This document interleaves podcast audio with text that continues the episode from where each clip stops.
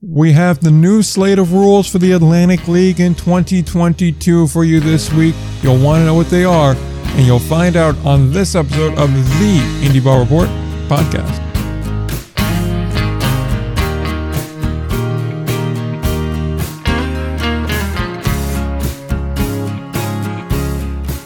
We are back again, episode number 158 of the Indie Ball Report podcast. I'm Nick, he's Will, and we have Atlantic League rules, and we have a new manager in Grand Junction, Colorado, and that's about all we have because it is still March. Yeah, it's that it's that time of year. However, it is the most wonderful time of the year where the Atlantic League announces rules. People get really angry, uh, and then we are here to either rile people up or calm them down. But you know, I, I think this year, I, before we even get into the discussion, I think they're fine. Yeah, But- like that's the thing. Like they didn't really go too extreme this year, and there's only two.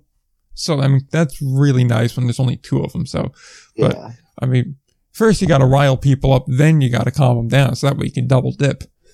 okay, It's just fair cla- enough. it's classic business strategy. Double dip That's how you, you can. That's how you run a podcast, right there. Exactly. So you got to maintain content for later on down the road.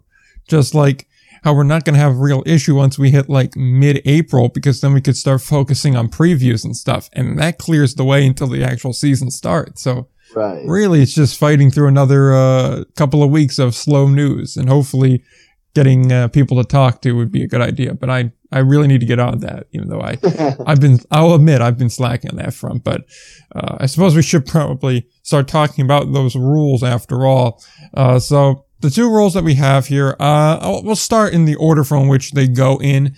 Uh, neither one of them is too, too extreme, but are worthy of conversation nonetheless. Uh, the first of the two rules is the double hook DH is returning. However, there is a slight uh, modification to it, a slight variation on it. Uh, the starter now can go five plus innings and the DH will remain in the game for that team. So if you go four and two thirds less as a starting pitcher, then the team will lose the DH. So essentially, as long as you hit the five inning mark, uh, you're going to have a DH uh, when regardless of whenever you pull out your uh, your starting pitcher, if you decide to do that, if you fail to reach that mark, uh, then you will lose your DH. That said, it feels like while they they said like the point of that rule was to really kind of prioritize starters and promote starters and things like that. Which I mean, baseball across the board, starting pitching's always been important, so it's not like they really needed to do that, but. I think it is kind of a nice reward for these teams that do have that higher quality starting pitching. And while you're a team, and we'll just use from 2021, for example, a Gastonia or a Lancaster, this is the kind of rule that could really come back to hurt you because now not only are you kind of likely to lose your DH because let's be real, they weren't good pitching teams last year and starting pitching was part of that. But the other team, as long as they can get to five innings with their starter, they keep their DH. And now they're really putting you in a position where you could get really just hammered. Yeah, totally agree. It's a it is a big reward for those teams that have quality starting pitching. And to be honest with you, the MLB is trying to figure out different rules that are that encourage teams to leave their starters in the game. I think as far as as far as last season, um, I think it was almost hard to tell the kind of a f- impact the double hook DH rule had because although I although I was intrigued by the rule, the pitching was almost so bad in the Atlantic League last year last year that you couldn't really tell because there weren't many starters who were going that deep into games for one, and if they did go deep into games, they were kind of getting batted around or they were kind of just taking one for the team because they had to save the bullpen. So it's just one of those games where, sorry, we need five innings from you. Like, I don't care that you give up 13 runs. We saw plenty of those lines Oh, in the. Atlantic League last year. Uh, so it was kind of hard to tell. I still like the idea. And I like, again, these are the type of rules in the Atlantic League that I don't mind trying, right? It's, Yeah. they're interesting, they're interesting little rules that, uh, that we really don't know how they're going to work. For example, uh, that something we're going to see in the MLB probably by next year, which is the which is the shift ban. Yeah. Start, uh, those are things that at least in the Atlantic League, granted, it didn't really have a huge impact because they don't have the, the analytics in the in the Atlantic League with like all these spray charts or whatever to uh, to really and you don't see those kind of super heavy shifts anyway in the Atlantic League, so it didn't yeah. really make that much of an impact. But uh, I think as far as I think these are the type of rules that you want to try in the Atlantic League, and I, I, I almost like this because it really does give that reward for teams that do have good starting pitching. And once you, because that fifth inning is when you're starting to hit that third time around in the order, where that like that new kind of thinking that all right, third time through the order, you're either pulling him before he gets pulling your starter before he gets to the third part of the order, or uh, or you're going to have a pretty quick hook uh, when you once you hit the third time through the order. Not you don't see that as much in the Atlantic League just because the depth of pit, the pitching pitching depth isn't really there to do something like that, and you don't mm-hmm. have guys chucking 97, 98 out of the bullpen. Um, but I do I like the idea of it. I don't like I can't guarantee that oh this is going to have some incredible impact. I don't know, but I think it's I think it's a really interesting rule uh, that I'm excited to see in actual gameplay, and I'm excited to see how these managers uh, how these managers try to tackle this role because it is a pretty significant advantage for teams that uh, because not only are you talking just oh you have a DH for the rest of the game, you're talking about having your starting DH have four to five at bats in a game, maybe six depending on how the game's going, as opposed to them having two and then having to have three bench at bats which is a massive difference. It's a massive difference in the context of the game. So uh, I'm excited to see how these managers use the rule, and I I like the idea of it. I just want to see it in gameplay. Yeah, I'd agree with that. I mean, it's uh, the thing I draw from this is it almost seems like this reward this rule kind of rewards the the good teams. I don't want to say the rich teams because that kind of paints the wrong picture, but the teams that are really able to recruit well, that are able to get that starting pitching in already, they uh, they have an advantage because you're getting you know quality players in, but it also is now just kind of a double advantage because we've seen teams across all of indie ball, a team like a, a Cleburne from last year in the American Association comes to mind that they start off the year with this fantastic roster that's just loaded to the gills with, you know, former major leaguers, former top tier prospects, AAA caliber guys, guys that played a couple seasons in Mexico or in Asia or wherever it may be.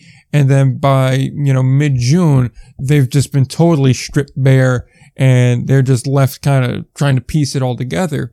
So it's going to be interesting to see if we have a situation like that in the Atlantic League where you have a team like maybe let's say uh, like a Lexington for example that you know going into the year they look like they're going to be a very strong team again this year. If they get to kind of strip bare there how they're able to go and replenish that pitching staff here and if they're not able to and now you're starting to have guys that are only kind of getting to that four inning mark five inning mark and they're just barely scraping to that point you know, is that going to start to affect them negatively in the standings? And I suppose this is more or less an issue for teams that are like, uh, we'll use like a Lancaster or York, for example, that already are not exactly, you know, pitching rich, as it were, as some of these other teams are. So that's where I'm really interested in this rule. But I do agree with you, Will, that, you know, the more interesting rules like this that actually have a tangible effect on the game itself, I'm much more, I don't want to say willing to see and uh, much more interested in seeing how they play out because like i said the shift really didn't do much. The rule that we're going to discuss next after we finish the the double hook discussion here is another one that really doesn't do too much. Like there's some rules that are just like it seems like they're here just for the sake of being here not because they actually are going to do anything. So this is one that is actually going to have an effect on games and actually can have an effect going on throughout the year. And that's what makes it interesting to me. And what I'm interested to see is, you know, how is that depth going to get replenished throughout the year? Because that's already a struggle in good conditions, much less, uh, you know, now. Right. Uh, I think, I think you're onto something when you say that, uh, we're going to be looking at teams and rosters at the beginning of the season and say, oh, this could be a team with a really strong rotation that could take advantage of this rule. And then I, I don't even want to say so much at the end of the season because it usually doesn't end up like that. Mm. It's more that middle part of the season where you're in that awkward area where you're losing guys and you can't just sign a bunch of guys, uh, sign a bunch of that talent, those guys of that caliber back in in just like that quick of a time frame. Yeah. Uh, you really saw this with Lexington last year, and then Lexington was able to replenish for that playoff run. Of course, we all know what happened; they won a championship. But that middle part of the season, and luckily for them, they had already won the first half title, so it didn't really matter. But uh, they had a really rough go of it pitching wise, like right in that middle of the, in the middle of the season.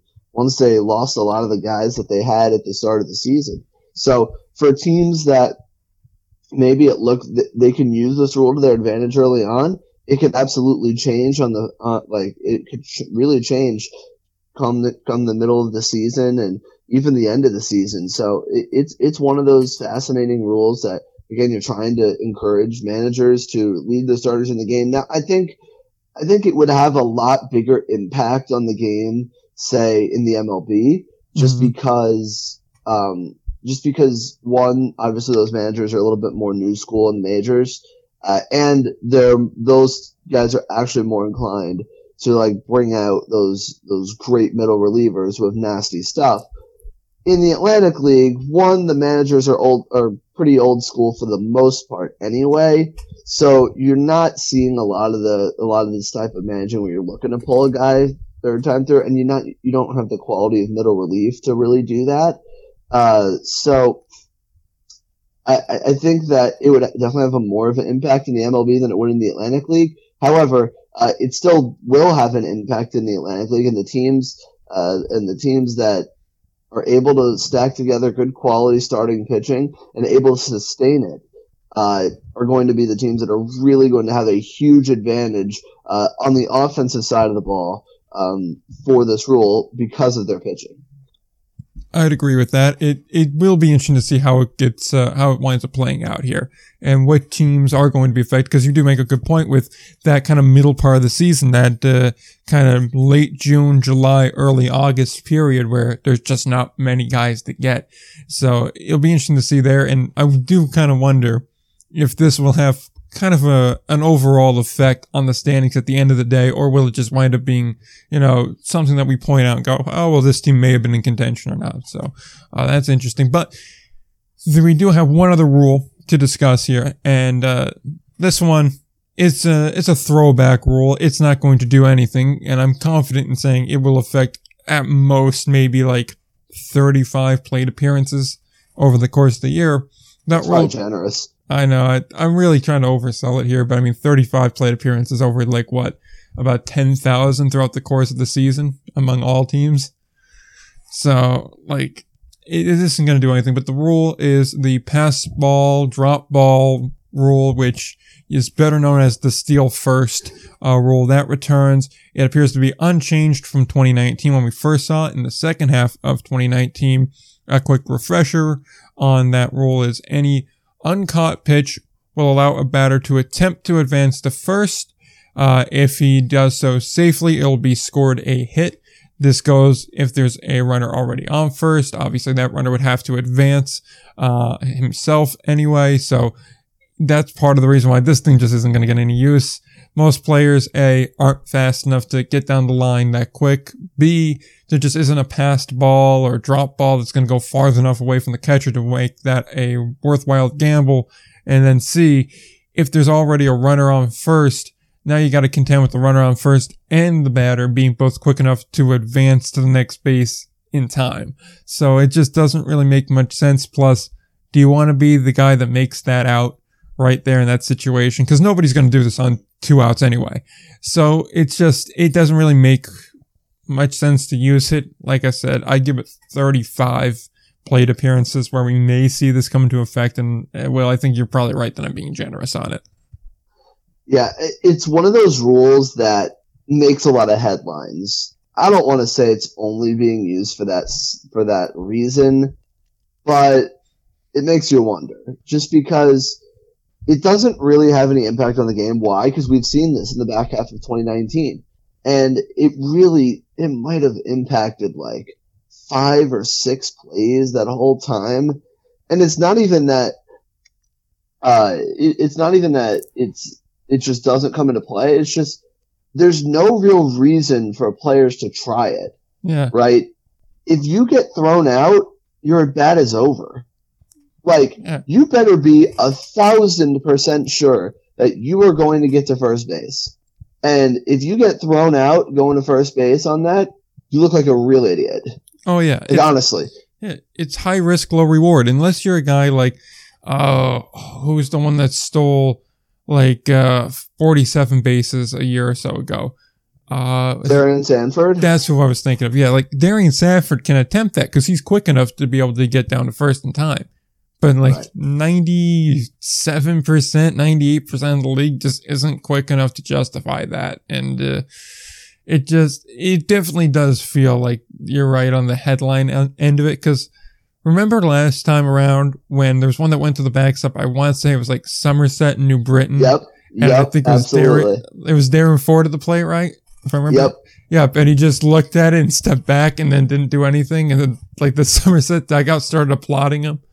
Yes. Yes. Yeah, see, it's like that's going to be the usual response here. Now, I'm pretty sure the league got rather annoyed that that happened because they really wanted him to do something other than that.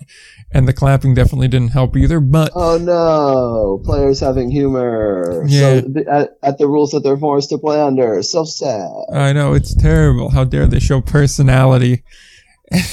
but like that, that's just gonna happen again. And I mean, like they made a big deal out of Tony Thomas stealing first, and I mean, I don't blame the first guy for doing it because there is something to be said about being first.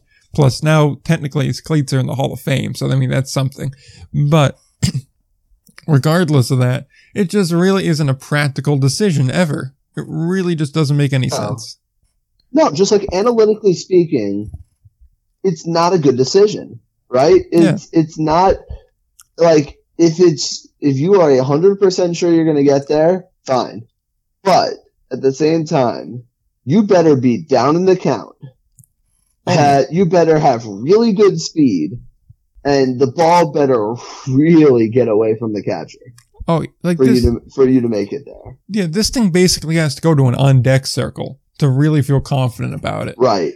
And You're right. It, going to the backstop's not enough. It's got to bounce to one side or the other, and probably the third base side. yeah, third base it. Yeah, it's just it's such a it's it's just not it's not a practical rule. And you say analytically it doesn't make sense, but even eye test wise, it doesn't make much sense. Because like, why would you Right. why would you risk that? And keep in mind too, if this rule's coming into play, they're giving you a ball off the bat. Like it, it's immediately going to be another ball in your favor for the count.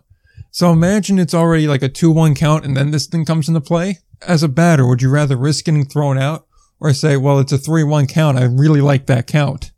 No, it takes a three-one count hundred times out of hundred. Exactly. Like that. And like I said earlier, if there's two outs, this thing's just straight up off the table. Like that. As a manager, I'd be furious if my uh, if my batter tried to do this with two outs. Like that just it makes Well, it's so like sense. it's like trying to bunt with two outs. Oh. it's the same thing. Yeah, remember when we had that rule that you got a freebie foul with? Oh yeah. remember that one? Oh my god. I don't even want to think about those days. Honestly, Nick, Uh, Bring, brings back bad memories of trying to decipher rules that no one kind of knew what the like. It was just so random. yeah, And like, okay, you have more chances for a sack bunt. Okay, that Yeah. brings fans to the game. like that's All right. like what made especially no sense about that was it wasn't like they were just treating a bunt like a usual swing foul now because that would at least be like kind of logically in line like oh okay so we're just going to treat it like another swing so this guy could just keep bunting and bunting and bunting instead it was just like no you get one free but you get a do-over it's like well what's this it's professional sport there's no do-overs if you you should have to actually swing to get that and even then it, count, it counts against you that Yeah. that that one, that one New- was new M- ones. New NBA rule: if you miss your first free throw, you get a redo. It's Kentucky probably could have used that. you know, as a Rutgers fan, maybe you don't want to be talking about this. Yeah, well, we didn't lose because of free throws. We lost because we didn't play good defense. So. Well, then also your one player doesn't know how to inbound a ball. Yeah, yeah, I know. That, I mean, that, when you had a timeout. yeah, that I was watching that game. And that one, that was what puzzled me the most about that. I was like, you, you could afford to just burn the timeout. I will. I will say, Nick. Yeah. You, you made a very good point when you texted me yesterday about this. Yeah, I, it sucks. Like the Rutgers loss sucked. It did. It was heartbreaking. Mhm. But God, at least we're not Kentucky. See, I've been on that end before as a two losing to a 15. It really does suck worse. Cause that would be the biggest. Now my teams are never two seeds, so I can't relate. But uh, if my team was a two seed and got and lost to a team like St. Peter's, oh geez, I don't even know what I would do. Yeah, it, cause it just ruins the whole year. Anything positive that happens immediately wiped away by that. Right. It, that's just how it is. Plus, in the case of Kentucky, it wasn't like St. Peter's really outplayed them. They could have won. No. They just, they, they blew it. And that's the worst part about it.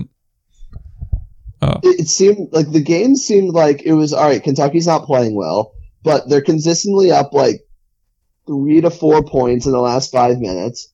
Like, all right, you know what? Like, they're gonna co- coast a little bit, win ugly, maybe like free throws extended out to like an eight point win, yeah.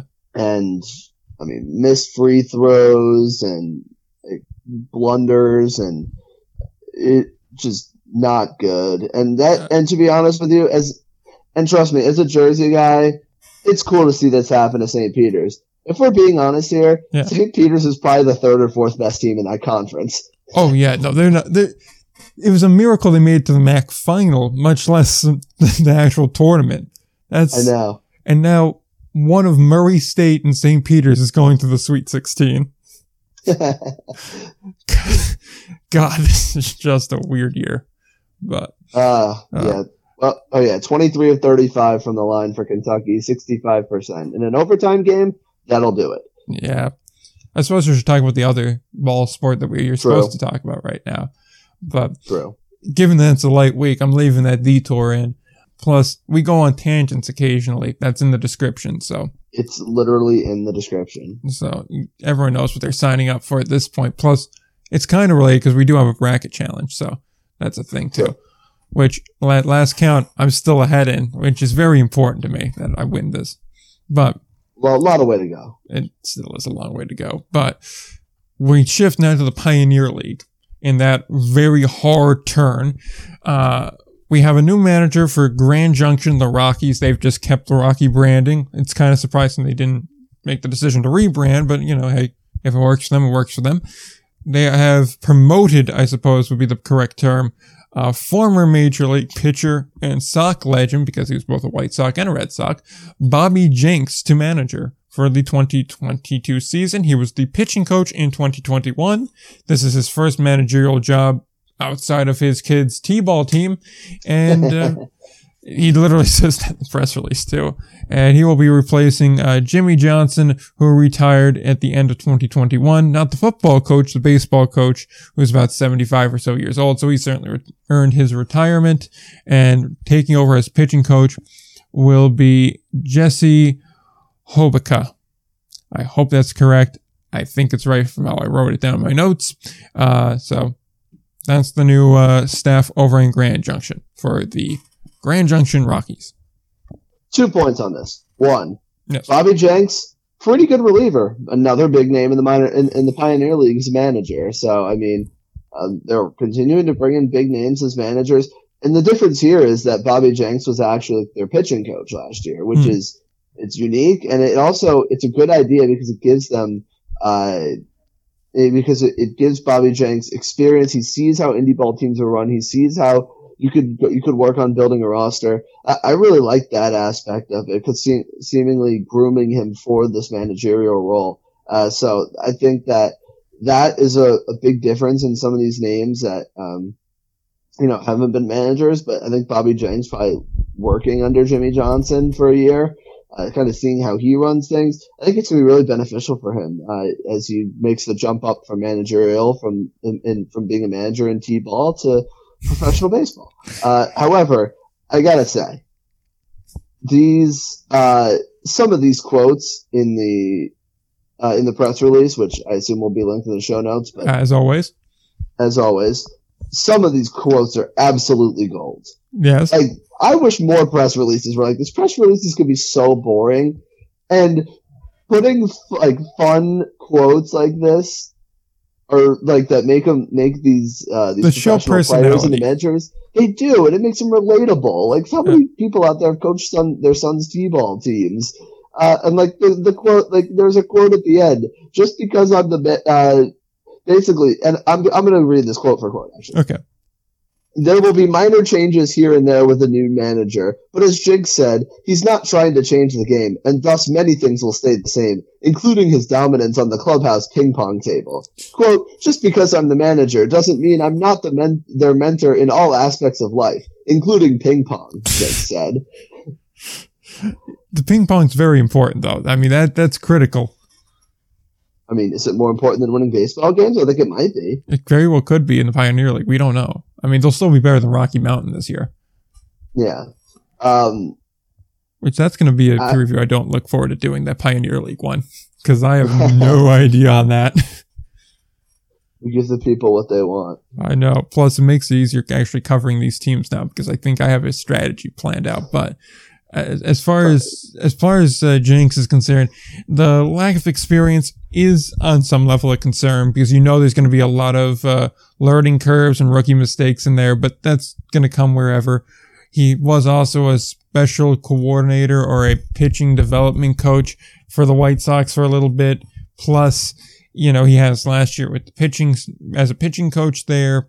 He's been through enough managers in his career where I, I'm fairly confident he'll do a good job or at least a good enough job. It'll be hard to really judge the quality of manager he is off of one year, way too small of a sample size, but you'll get kind of a headwind, I think. Obviously, personality wise, he fits very, very well in that room. Uh, he's clearly got somewhat at least popular in there. So I'll be curious to see uh, how he does in that regard. But all in all, I I think it's pretty. It's a pretty nice little hire. Yeah, I, I think so. And it, again, it speaks to that Pioneer League, uh, the trend that we've been talking about for several weeks now. The managers they're looking to bring in, they're looking to bring in these big names. And I mean, of course, Jim Riggleman is, is more, we more think about as a manager in the MLB. Yeah. But, uh, but like a lot of these big names into the Pioneer League to try and give it new, like notoriety as a, uh, as a new independent league and uh, whether it works. I mean, they they had they did very well as an independent league last year. They did. yeah. So surprisingly so, um, to be honest.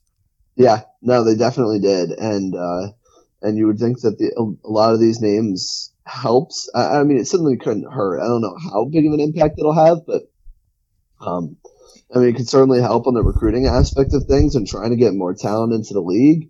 Uh, but I, I think it's. I, I think it's an I think it's a good hire. I think him being around the team la- the the previous year is is a big plus and a big uh, big step for them. And um, of course, there is going to be a learning curve with any manager, but I think in the Pioneer League this year, a lot of like pretty much half the league's going to be having some sort of Yeah. le- learning curve with all the new managers in there. Uh, so not something that worries me a ton, but look, it seems like it seems like a good hire for sure. I definitely agree with that. It does seem like a solid, solid hire. Uh, I I do want to continue on the trend you mentioned though with uh, with these kind of bigger name managers. I think it really does kind of help fill the void of some of the affiliated marketing they were able to do. Because I think it's fair to say that when these teams were affiliated, it was we're promoting the team we're affiliated with, the fact we're affiliated, and then some of the prospects too. Obviously, you know, two of those things go away, being the affiliation and the team, and really the prospects too. You can say, oh, look, we're still a partnered league, but I mean, if we're being honest to the average, you know, Ogden, Utah, or uh, Windsor, Colorado, or Missoula, Montana native that's going to these games, I'm fairly confident that, as with most people, if you try to explain the differences between being partnered but not affiliated with independent league or with affiliated minor leagues, it, you're going to start to lose them very quickly. So you need some other way to really promote them. And when you have a major league face or major league uh, associated manager, it is another aspect to promote it. And obviously they had a solid uh, 2021 campaign all around. So this really does kind of help to build off of going into 22. You have more marketability there. You have people that kind of know what the product is going into it. They know that the fan experience at the ballpark is going to still be a high quality one. And the play on the field is going to be very good because these guys are trying to win. And now you have just another face to kind of draw in people that may be a little unsure going in uh, to this whole uh, new independent phase in the Pioneer League. So it is something that is extremely interesting to see how that plays out because the marketing has been fairly strong. Even social media wise, they've been fairly active, all things considered. Mm-hmm. Yeah, absolutely. Uh, it, uh, it, it's a nice change, and I really do think the Pioneer has done a has done a good job in in this aspect. And uh, and it, it's the, the, it seems like they're pretty forward thinking in the in this in this uh, in this way, and I think that's definitely a plus, especially for an independent league that's trying to uh to trying to put themselves onto the scene. Um, and so I, I think it's a it, it's interesting because I think it's going to be a league that it's probably going to continue to grow, especially as we see more of the long term impacts of the of the draft being 20 rounds now that that's not we, we knew that that wasn't going anywhere yeah. but uh, it's we knew we knew we already knew that that was going to stay but now it officially is going to stay uh, we'll see what kind of impact that has but I think the Pioneer League really stands to benefit from something like that and and for, and for the future I'd agree with that and I also think something that's going to be interesting to watch is if the rumored supposedly more cutting of minor league teams goes on I'll be interested to see where those teams go and if there's any that the Pioneer League may be interested in expanding to kind of, you yeah. know, add in there because obviously you could expand more. It's already a league that's got teams very far apart here. And as, uh, we mentioned in our interview with the president of the Pioneer League, uh, there is a plan to kind of try and make the travel not quite as bad. So expansion may be tough, but it also has its possibilities of being, uh, fairly beneficial to them as well. So that's going to be an area of, of interest as well. Plus, if there's fewer actual jobs for affiliated leagues and affiliated players, that trickle down is going to affect the Pioneer League in the sense of you're going to probably get even better players than uh, you're getting right now. And that's going to be certainly a plus for them as well. Yeah, exactly. Yeah, it's it'll be because you know I I don't you you see a lot of these. Remember, back when those teams were, were cut, the li- the licenses they're a lot shorter now. Yeah. So they ha- the MLB has the flexibility to move teams up to to move teams or cut teams or, or do whatever. And based on of based on all the things that you heard during the CBA, like oh we want to we want to cut more minor league players, we want to cut more minor league teams. It didn't happen this time around, but it could it happen next time around? Sure, it sure could. So uh, what? How would a team like the Pioneer League stand to benefit from the, from that? I guess it's hard to say without knowing where those teams are, but I'm sure they would be looking to expand. Uh, I'm sure they'd be looking to expand some if the opportunity were to pre- present itself. Just a matter of where those teams are, just because obviously they're on the west coast, uh, maybe not on the west coast, but um, more toward the, the, western part of the U.S. Um, so I, I think that it's it's hard to say now, but I think they certainly would stand to benefit and look to expand if more te- if the MLB ends up cutting uh, more teams in that in that region of the country. Certainly, and also keep in mind that part of the deal with those uh, uh, prospect development licenses, I believe, is what they were called, uh, is that these stadiums for the teams that have the license have to stay up to a certain standard. And if they don't meet that standard, whether brought up to it or stay at it, then they run the risk of losing it. So that's also something else to keep in mind among these teams too. But uh, all in all, the Pioneer League is certainly shaping up to be a lot more interesting than I think we would have expected it to be a year ago this time. 100%. Yeah. yeah. So with that, we've kind of reached the end of the show. We're only about 35 or so minutes into the show. Uh, so, like I said, it's a light week. We don't really have uh, too much else for you this week. So I suppose we'll just kind of wrap it up. uh, here. Obviously, like I said, a little bit of a lighter week, but that's not always the worst thing in the world here. And if you want to find the interview I just mentioned, that's going to be on the website as well as the show notes that have the links to both of the uh, stories we mentioned this week in there. Uh, and that's all on indieballreport.com. You can follow the show on Twitter at IndieBallPod, and you can follow the show on Instagram at AOPB underscore news or IndieBallReport. Uh, likewise, the show is available wherever you can find podcasts. So that's uh, TuneIn, Stitcher, Podomatic, Spotify, Amazon Music, uh, Apple Podcast. Like I said, just about wherever you can find the show, the show is available. So, uh, with that said, do we have anything else left to add this week? Uh, not a ton. Just obviously disappointed in the Rutgers loss, but thankful for all that core gave and making Rutgers basketball serious again. Hopefully, it's going to be a different team next year. Probably not as much winning. I'm ready for that. Uh, such as life when you're not a blue blood like the Duke Blue, like the Duke Blue Devils. You actually have ups and downs uh, instead of just replenishing with like four or five stars each year. Uh, and also, while um, I would say, because when people listen to this, they'll know if this happened or not. But congratulate me if it happened. I have Colgate into this. I have Colgate going to the Sweet 16. I have them beating Wisconsin tonight. We'll see if I'm right. Uh, and uh, we'll so we'll see if it happens. But just know I called it first if it happens. Couple of points of order. One, I thought about the Colgate pick too, but what steered me away was the fact that that game's in Milwaukee. That I know, no, it's something I, I realized. Yeah, yeah. I was just like, if this wasn't in Wisconsin, I'd pick against the Badgers, but I, I have a hard time picking on him against them when it's essentially a home game for them. Second point of order, it's very tough being a Duke fan. There are ups and downs. We've gone since 2015 without a national championship. It is a struggle, sir. So please respect their struggle during these times. And we've missed the tournament like, I think twice, maybe three times since like 1990. So there is ups and downs. Okay. It's a struggle. Every year's a struggle. And third and fourth most, uh, third and foremost, I remember promoting a poll that had one of these hosts in it. And the host that was there said, if I win this poll, then yes, I'll join the Brotherhood. And let me just tell I, you, sir. I'm just, I'm just simply, I'm just simply stating a fact. I am technically part of the Brotherhood at this point. God, that sounds terrible, but. and now it's on the record forever and eternity.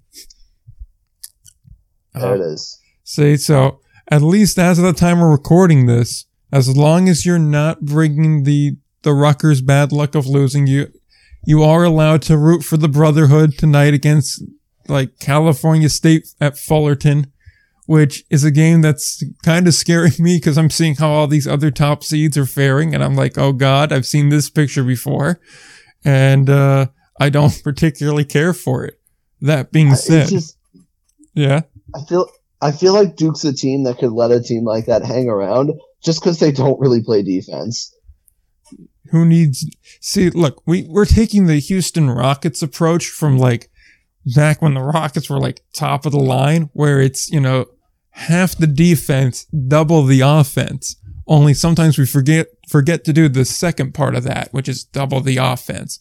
But yes, Duke is a team that uh, I'm afraid of. You know, like allowing these inferior opponents to hang around.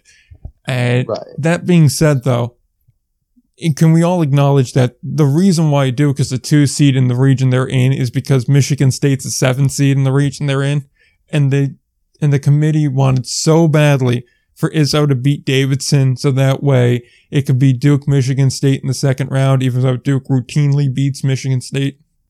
You know, I I would say yes. However, I picked Davidson to win the game because I think Davidson's really good. Well, I picked Davidson and too. I, I may or may not have picked Davidson to go to the Sweet 16 and beat Duke.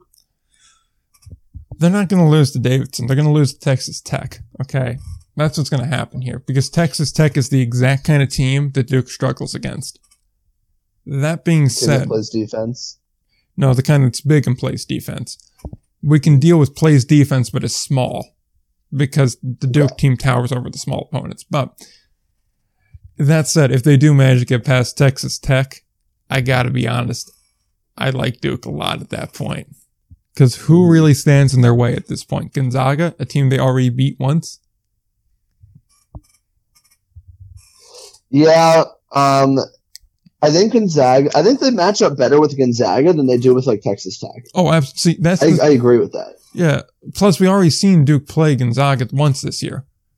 We saw this happen, and I'm. I mean, it's also one of the best games of the year. So I'm like, I kind of really want to see this rematch. Not gonna lie, but I feel like with each round, if Duke, that, that's the thing with this Duke team is, with each round they go on, I feel like they become a tougher team to beat. If you if they just get out of the Sweet 16, all of a sudden I really like their odds. I don't want to say of winning, but uh, of at least making the final. That, that's kind of where I'm at because I'm looking at the rest of this field and I'm thinking there's not too many teams here that are looking really good. Right, But and UConn's already out. yeah, I, which I had UConn too, and I'm not happy about UConn dropping. I got New Mexico State. Yeah, I picked the wrong upset. I took Vermont over Arkansas, which I just want to point I out did too. Vermont got jobbed. They got jobbed badly. But Yeah, I I had Vermont to the Sweet 16. I I, I I'm willing to take risks on my bracket, but yeah, but just didn't happen. I had South Dakota State yesterday too.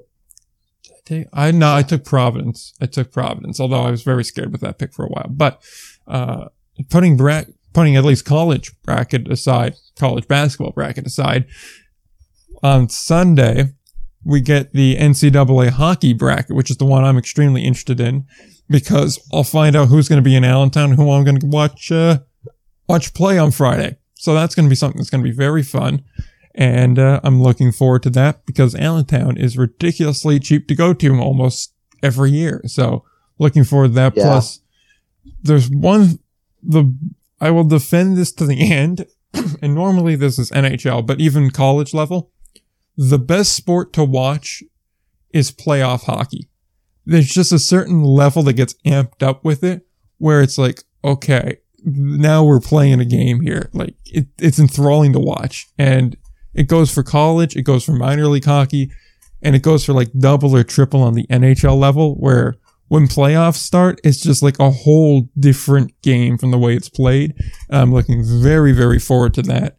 So be interested to see how the bracket gets shook, gets shook out, but I am fully ready and expecting the, uh, Allentown bracket to be like Minnesota State, Notre Dame, Minnesota Duluth, and Ohio State. I'm ready for that. Playoff hockey, there's nothing like it. It is. It's Truly. fantastic. That and also we have the trade deadline on Monday. That is So- also true. How about uh, uh, Nick? How about that? Uh, oh, what's? How about the Sorokin save yesterday? I don't even hate that save. Like honestly, I respect that. I respect that. And like as far as the Islanders go, like it it sucks losing to them, but I wouldn't have been annoyed if we would have lost in overtime or if we would have just lost on our own merit. What annoys me is that they just blatantly ignored an elbow to the face, and that's what caused us to lose. The officiating is what annoyed me, and I hate complaining about officiating because it's a lazy excuse for teams that should have lost. And I'm not making excuse the Rangers didn't play well five on five again because they're not a good five on five team for whatever reason.